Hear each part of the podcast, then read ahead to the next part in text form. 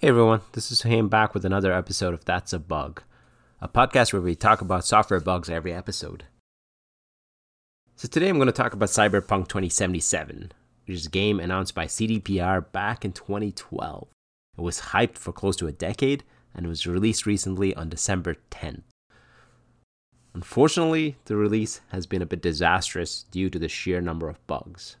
The game in release seemed to be buggy across all platforms, though it's been better on the new consoles such as the PS5. It has it is definitely performing way worse on older consoles. And here is a quote from Adam, Adam Kiciński, the joint CEO of CD Projekt. He said the following After three delays, we as the management board were too focused on releasing the game. We underestimated the scale and complexity of the issues, we ignored the signals about the need for additional time to refine the game on the base last gen consoles. It was the wrong approach and against our business philosophy. On top of that, during the campaign, we showed the game mostly on PCs. This seems to indicate that the game works okay on PCs and also works better on newer consoles. Unfortunately for CDPR, Sony pulled the game from its PlayStation Store on December 18th and Microsoft started offering refunds but chose to leave the game in store. CDPR shares lost a lot of value based on this news. So let's talk about technical reasons. So, one technical reason for the issues appear to be that CDPR recommends that the game should be installed on an SSD drive. So, with this in mind, maybe CDPR should have concentrated on just the newer consoles with SSD drives and just PCs, instead of trying to make this available on every platform and also based on the code from Adam Kiciński, it does sound like the bugs were known.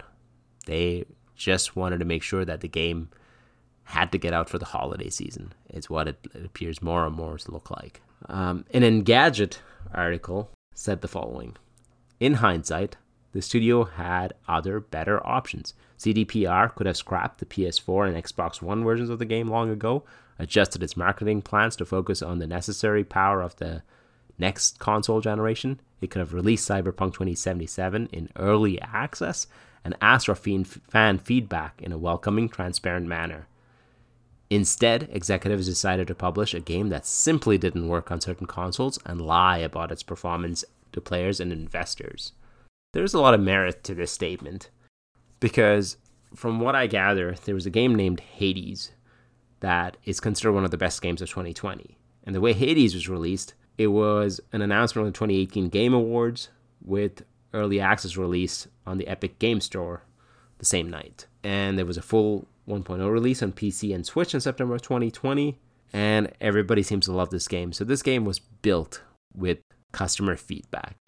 It is definitely a way to be able to make sure that your game meets its expectations and is released with the community that you need for a game. So, so both Nat and I are not really gamers. So I asked someone to describe their experience playing this game. So I talked to Ken on December 21st. Here he is talking about his experience. So just just to jump right into the experience of the game, it's stabilized at the moment. I want to say stabilized, I mean yesterday's patch seemed to have removed a lot of the game breaking bugs that I was having. So there were several bugs. There's let, let's talk about it in layers. So pre-patch yesterday, there was three layers, I would say, of of bugs of Cyberpunk. There's the top layer, which are completely game-breaking bugs. So these are things that cause infinite loops during a main story mission, and um, strange enemy AI, uh, AI that falls through the world, and then if if you're not you're unable to complete a mission because the AI the, you're supposed to kill an enemy and they fall through the world. So game breaking bugs, stuff that you have to reload a save or you have to straight up just go back to that mission later on. The, next layer is general immersion breaking um just just silliness like uh AI pathfinding NPCs will just like drive into other cars if there's a car in their path and then they'll fly into the air and explode. This happens all the time. Pathfinding for the for the traffic for the actual cars is horrendously bad. So th- there's that stuff. There's overlapping dialogue. overlapping UI. Uh, my personal favorite is uh, subtitles. So I never use subtitles, but there is a bug ongoing, still in now post patch, where certain gaming transitions, say a loading screen or loading into a conversation from a save file, will stick the most recent spoken dialogue as a subtitle at the bottom of your screen. And you can't get rid of it unless you enable and disable subtitles. That has happened to me. God, I've been playing the game for like 60 hours, so it's happened to me hundreds of times. And then there's the third layer, which we can call, I guess, the Bethesda layer. This is just general open world jank. So, for instance, I was playing a mission before. There was a very atmospheric moment where you go underwater. You don't often do that in the game, so it's very powerful. And there was an asset which was just a table with a lit candle underwater. So there was that. um, that's just general. I mean, that's just general.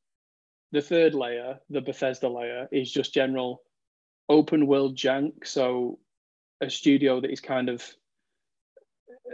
their ambition has outweighed their skill, I would say, which is fine, I guess. But it's still immersion breaking and it still doesn't it belies the fact that this game took eight years to make and cost however many hundred million dollars.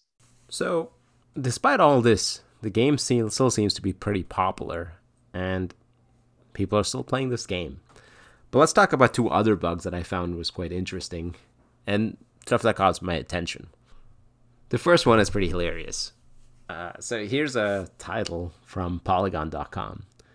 Cyberpunk 2077 characters can't get their penises to stop poking through their pants. So I find this hard to believe that nobody noticed this bug, and I'm actually fairly certain that the QAs on CDPR noticed this bug and probably reported it. So I asked Nat what he thought about this. Yeah, I wonder as a tester though, if you're, I know when you're working on software that's just so far from being in a releasable state that you're, you know, you're not even worrying about the things that aren't like um, game breaking. So, you know, as Ken said, right, there's layers of bugs. And, you know, I think that if you're dealing with system crashes or things that just making the game not work at all, like unable to complete missions or like, you know, just major severity one or highest severity defects get most of your attention, which they should. You're maybe not, this is a cosmetic thing and funny, uh, uh, but probably this is the kind of thing that most games should they should be at the level when they release. But if you're dealing with a bug, it's something like this. It's a cosmetic thing. It's not preventing you from playing the game. A little bit funny, you know, a little blooper gets out, a little bad publicity maybe.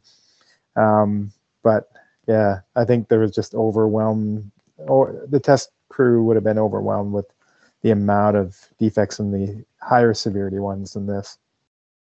The second bug that I thought was pretty bad was one where there's an 8 megabytes file size limit. This seems like a bug that would affect people that are playing this game despite all the bugs, but it turns out that it only affects people that keep that keep a large amount of items and crafting materials. So CDPR asked players to keep a lower amount of items and crafting materials to avoid this bug. Fortunately, this bug has been fixed via hotfix on December 23rd. So, from what we are seeing, I expect the game to get better with a series of patches in the next month or so, and the game will end up being pretty popular. But that is just a gut feel, without any real data to back that up. But my only reason to say that is despite, despite all the bugs, there are a lot of people still playing this game. But I hope that this is the tipping point in the gaming industry where there's less of a crunch and games are released when ready and there's proper project management being done where things are released when ready with less bugs. So, is this the buggiest game of all time for a AAA game? I ask Ken. Yeah. So in terms of in terms of its pedigree, so it's a it's a expansive open world created by a studio that has made at least one previous expansive open world. People mention people have mentioned to me Fallout 76 I've played Fallout 76, not a lot, maybe a dozen hours. It's not as buggy as that. People mentioned when The Witcher 3 came out, it was really buggy. Yes, it was. Um, there was issues with the UI. There was issues with animations, I believe. There was issues with difficulty modifiers, but it was nowhere near as buggy as Cyberpunk. Cyberpunk, from minute second one, has given me problems from obviously the larger game crashing problems. I had system crashes when I started playing it. I've got a Ryzen CPU, and they've just recently patched an issue where uh, it was only using one core. So I was having, I was being massively impacted performance wise. I didn't even know. so yeah, I, I'm a big single player game gamer. I don't play a lot of multiplayer games. I, I, I no longer play MMOs. So I do play a lot of these big games and yeah, it's the mo- I think it's the buggiest game I've ever played. I'd, I'd probably go out on that. I would die on that hill. if you like this episode of That's a Bug, please subscribe, rate, and review it. And come visit us on that's a bug pod.com on Facebook. Search for That's a Bug. Special thanks to Ken for his insights on gaming. Finally, Nat and I wish you a very happy holidays and a happy new year.